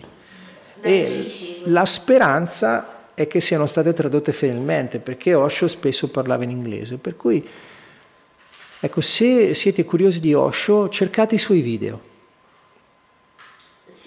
se sapete l'inglese meglio perché lui parlava in inglese, ma comunque anche se sotto c'è la traduzione in italiano potresti anche cercare di verificare se la traduzione è esatta, perché l'inglese c'è comunque, lo potete ascoltare. Quindi ascoltare, vedere Osho, specialmente se capite l'inglese che parlava, perché era, parlava l'inglese bene, Osho, può darvi il senso di molte cose, perché il rischio della parola scritta qual è? Che quando noi leggiamo una parola scritta gli diamo l'intonazione, il tono e l'intercalare che noi vogliamo, per cui una frase letta in un libro, io quando leggo i libri lo so, gli do io la voce. Quindi è una mia interpretazione. Già un video eh, c'è tutto il non verbale, tutta l'espressione facciale, il tono, le pause che possono, da, possono essere più chiare di, del, del significato letterale. Sai, il significato letterale è interpretabile. La persona ha una maschera, abbiamo visto, che può annichilire l'animo umano, giusto? Sì. Portandolo anche alla negozi. Certo. Madonna. Quindi ragazzi, mi raccomando, non indossate nessuna maschera perché vi fate la partita.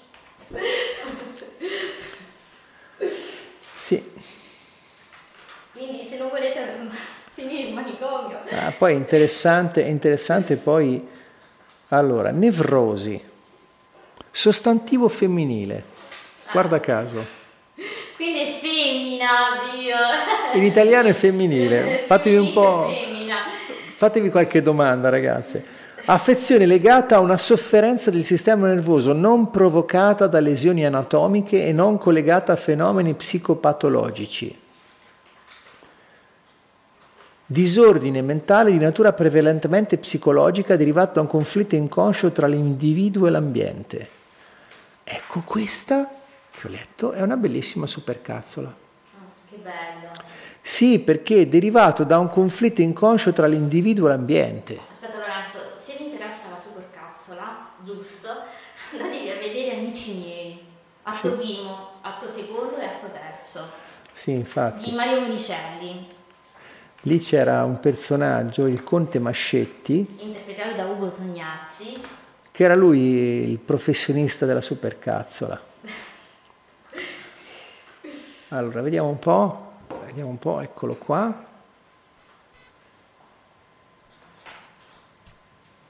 Lei ha clacsonato. Questo è il posto mio. Guarda un po', vediamo un po'. Beh, ma che si aspetta? Dici di sentire? Eccola. Eh, io la sto sentendo. Lei ha clacsonato. Tu ha clacsonato. Io no. Ah, sì, ho appoggiato appena il gomito. È un clacson sensibilissimo. Basta toccarlo, vede. Anche col gomito. Certe volte lo sfioro appena così. Non è possibile. Come no? Prova. Fa un po' vedere. Eh, già, vero. Visto? Il mio invece è duro. Per farlo suonare bisogna Ma che fa? faccia- Scrive. Provi, provi anche lei. Basta la punta d'un dito, vede? Eh. Terapia tapiocco. Prematurata la supercazzola o scherziamo? Prego? No, mi permetta. No, io, eh, scusi, noi siamo in quattro. Come se fosse Antani anche per lei, soltanto in due, oppure in quattro anche Scribai con Pefallina. Come antifurto, per esempio. Ma che antifurto, mi faccia il piacere. Questi signori qui stavano suonando loro, un centrometta. Ma no, aspetti, eh, mi porga l'indice. Ecco, lo alzi così, guardi, guardi, guardi. Lo vedi il dito? Lo vedi che stuzzica? E brematura anche. Beh, allora io le potrei dire, anche con il rispetto per l'autorità, che anche soltanto le due cose come vice sindaco, capisce? Vice sindaco. Eh. Basta così, mi segua al commissariato, prego. No, no, no, attenzione. No. Fate sobbaltati, secondo l'articolo 12 abbia pazienza. Se no, posterdati per due, anche un pochino antani, prefettura. Senza contare che la supercazzola brematurata ha perso i contatti col terapia tapiocco. Dopo. Paolini? No, nulla, buongiorno signor Necchi. Ciao. Ciao. Questi signori hanno voglia di giocare. Ma che sono amici sua? Ma certo, Paolini, suonavano per avvisarmi, via, abbia pazienza. Solo due colpettini così. Paolini, vorrà mica fare una questione. Via, lei è sempre stata una persona ragionevole. Ho belle capito, si farà finta di passare da bischero. Bravo, Paolini, contento? bravo. E questa era la famosissima supercazzola scoppiamento del sesso con Santani. e quindi... E qual è il modo per eh, smontare la supercazzola? E qual è il modo? Dire semplicemente non ho capito. Che cosa stai dicendo? Perché questa è la trappola egoica della supercazzola, cioè il non voler ammettere di non aver capito per non passare da stupidi, Eh, appunto, allora dicendo sì ci facciamo manipolare. Eh, appunto ragazzi, non mi è mai capitato tipo mm, di trovarvi una situazione, eh, non so, faccio un esempio, andare da un professionista, no? Un commercialista, prendiamo un commercialista che vi deve fare la dichiarazione dei redditi, visto che periodo, e vi spiega qualcosa che voi non capite una mazza, invece di dire guardi, cioè di essere umili, eh, io non ho capito niente, no, invece sì, Non mi è mai capitato quei discorsi che sono incompresi, eh, tecnici, eh, che non capite niente. E così è. Esatto. Sì, Ma ma allora caso- finché, allora, finché un discorso tecnico ci può anche stare, se io par- cominciassi a parlare col gergo che si adopera in informatica, voi non capire, pochi capirebbero Sì, ma qualcosa. questo è diverso perché lui cerca di manipolare facendo Esatto, un discorso esatto. per ehm, per mettere in per confusione in l'altro confusione. con questi termini, eh, diciamo, che hanno una sonorità italiana ma sono senza senso. Il tapioco, la tapioca, come fosse Antani, Carimpa perché non c'è la parca Anna macchinira, no? Cioè sembra una lingua straniera se ci metti, per cui quando qualcuno fa questo per estorcervi un sì, poi quando vi ha agganciato vi sta manipolando, perché se non siete disponibili ad ammettere che non avete capito, invece gli basta semplicemente. Scusa, che stai dicendo? Non ho capito, spiegami meglio. io lo faccio sempre. Quando uso un linguaggio tecnico io non capisco. Quando è così, proprio lì crolla tutto Eh, e si non rivela. Capisco, per favore, per piacere, sp- spiega in maniera Sì, sì, semplice, eh, come se mania. Esatto. come se mania, perché non si può capire. Cioè non mi è mai capitato che non ce l'ho con i professionisti, che un professionista per non risolvere un vostro problema, tipo come la dichiarazione dei redditi, qualcosa che cioè, ultimamente le persone stanno ricevendo anche delle lettere dall'agenzia delle entrate che non mi vuole risolvere un problema burocratico, uso un linguaggio un po' complesso, tecnico. E qualcuno potrebbe domandarsi, ma che c'entra con le maschere l'agenzia delle entrate? C'entra altro che... Eh, Perché l'agenzia delle entrate cosa fa? Eh, cosa fa? Verifica le attività fiscali delle maschere. Eh, Perché se non ci fosse la persona giuridica, eh, l'agenzia delle entrate non avrebbe niente da fare. Eh, Lorenzo, parlando di ruoli, che noi siamo etichettati in questa società eh, dal, pa- partendo da quando siamo bambini eh, fino anche al ruolo, alla posizione che noi occupiamo, no? Mhm. fatto esempio del posto fisso perché siamo etichett- eh, veniamo etichettate anche in base al lavoro che abbiamo. Sì. Ecco, ecco Samia giustamente scrive, eh, cioè bisogna chiedersi se il posto fisso è realmente ciò che ci rende felici, giusto? Però nel momento in cui scopriamo il posto, cioè che posto che abbiamo, che sia fisso o no, non è eh, il, il posto, cioè il, il ruolo, il lavoro che eh, ci rende felice, in questo caso che facciamo? Cioè che faccio? Mi ciancio dalla sera alla mattina? Non mi piace più fare questo lavoro. E io che ne so? E io che ne so? E come faccio a saperlo? Cioè nel momento in cui scopro che il ruolo che indosso mi sta stretto, non mi piace più. E me chiedi a me cosa fare? Cioè, la cosa più sensata che posso dirti, prova a sentire se puoi fare altro. Sì, ma entro in contatto con che cosa? E io che ne so? Con la consapevolezza, Lorenzo. Non è detto che entri in contatto con la consapevolezza.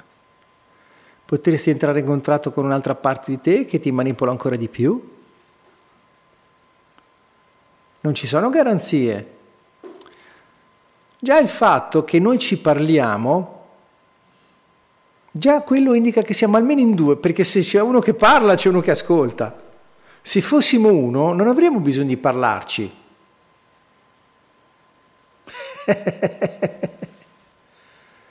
Quindi se hai bisogno di ascoltarti e di parlarti, vuol dire che già siete in due lì dentro. Chissà quanti altri ce ne sono o quante Eh, altre ce ne tanti, sono. Tanti, grazie Quindi, allora, se t- qualunque cosa ti dicessi che farei io, la farei io. Sì, la faresti tu, Lorenzo. Infatti, infatti c'è uno che, che è molto intelligente, disse che quando gli chiedono cosa faresti secondo te, lui dice io non ho un secondo me, quindi non te lo posso dire, solo un primo me. No, se tu, è vero Lorenzo, tu non me lo puoi dire, allora nel momento in cui un ruolo che io indosso mi sta stretto, nessuno, e non mi appunto ho la consapevolezza che non mi piace più quel ruolo e lo vuoi, cioè non lo voglio più indossare, cioè non voglio più indossare la maschera. E va in giro nuda. Poi magari scopri cosa ti piace. Che ne so. Eh. Indossare una maschera che mi piace. Oppure andare in giro senza maschera e vedere che succede. questo lo posso sapere solo io. Certo. E chi può dirtelo? Chiunque si proponga di dirti quello che dovresti fare, ti sta manipolando, senza se e senza ma. Eh. Invece un conto è qualcuno che ti chiede, guarda, ti va di fare quello, magari lo facciamo insieme perché mi piacerebbe fare qualcosa con te. Questa è una proposta. Un conto invece qualcuno dice, ah, dovresti fare quello perché così saresti felice. Cioè, questa è un'enormità. Questa è una enorme proiezione sulla realtà dell'altro. Pretendere di sapere che cos'è che fa felice l'altro. Io faccio solo la cosa giusta faccio per te. Vade retro, Satana. Non avete mai sentito? questa frase, scusate. Io sto Padre retro Satana. Sto facendo la cosa giusta, la sto facendo per te. eh sì. Sto facendo la cosa giusta e la faccio per te. Oddio, Dammi retta e vedrai che sarai felice. Ti è piaciuta la mia voce satanica? Sì, madonna.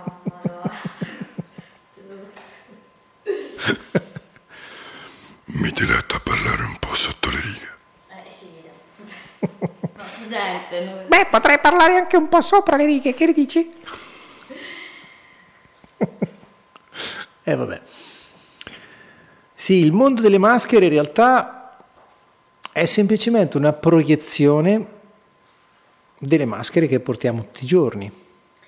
Beh, una proiezione di altri, no? Sì, certo. Cioè, alla fine tu sei la proiezione di altro. Ma guarda, mi sono reso conto che l'unica cosa che ha senso dire col verbo essere è io sono. Eh, io sono, tu sei miei, noi siamo, voi siete, si sono. Esatto. Oppure erano, per chi non c'è più. Perché qualunque cosa metto dopo il verbo essere in realtà è un'etichetta. Potrei dire anche io sono una penna. Sono convinto di essere una penna. Non è tanto sano, però possiamo anche dirlo. Capisci? Per cui l'unica cosa reale che noi siamo poi cosa siamo non ci è dato poterci definire, perché nel momento in cui ci definiamo perdiamo il contatto con noi stessi. È quando accettiamo di non poterci definire che probabilmente siamo in contatto con la nostra essenza. Perché al di là del poter dire, vabbè, io occupo questo corpo, ho questo aspetto, ma cosa c'è dietro questo aspetto? Cioè dire io sono nome e cognome è fuori dalla realtà. Tu sei quell'etichetta? Sei quella cosa scritta su quel pezzo di plastica che ti porti dietro nel portafoglio? Eh sì, come tu sei l'etichetta di messo di tango, di... Io ne ho tante etichette, non me ne faccio... Cioè, mi piace l'abbondanza, per cui le etichette che ho sono di architetto software, maestro di tango argentino, counselor olistico, facilitatore di costellazioni familiari, astrologo, numerologo. Io per ora non ho nessuna Master Reiki. non ho nessuna etichetta, non sono stata etichettata, una volta ero un'etichetta. Sì, sì. Quindi direi che a furia di etichette si è fatta una certa. Salutiamo i nostri amici di Radio Iride questa era Leteia, abbiamo parlato di maschere, io sono Ravi Lorenzo Mengoni, ho questa etichetta. Qui con me c'è uno splendido essere umano etichettato Luisa. Sono l'etichetta Luisa. Ciao ragazzi, è stato un piacere. E quindi mandiamo la sigla che mi piace molto. Moments in Love degli Art of Noise. Buona serata a tutti.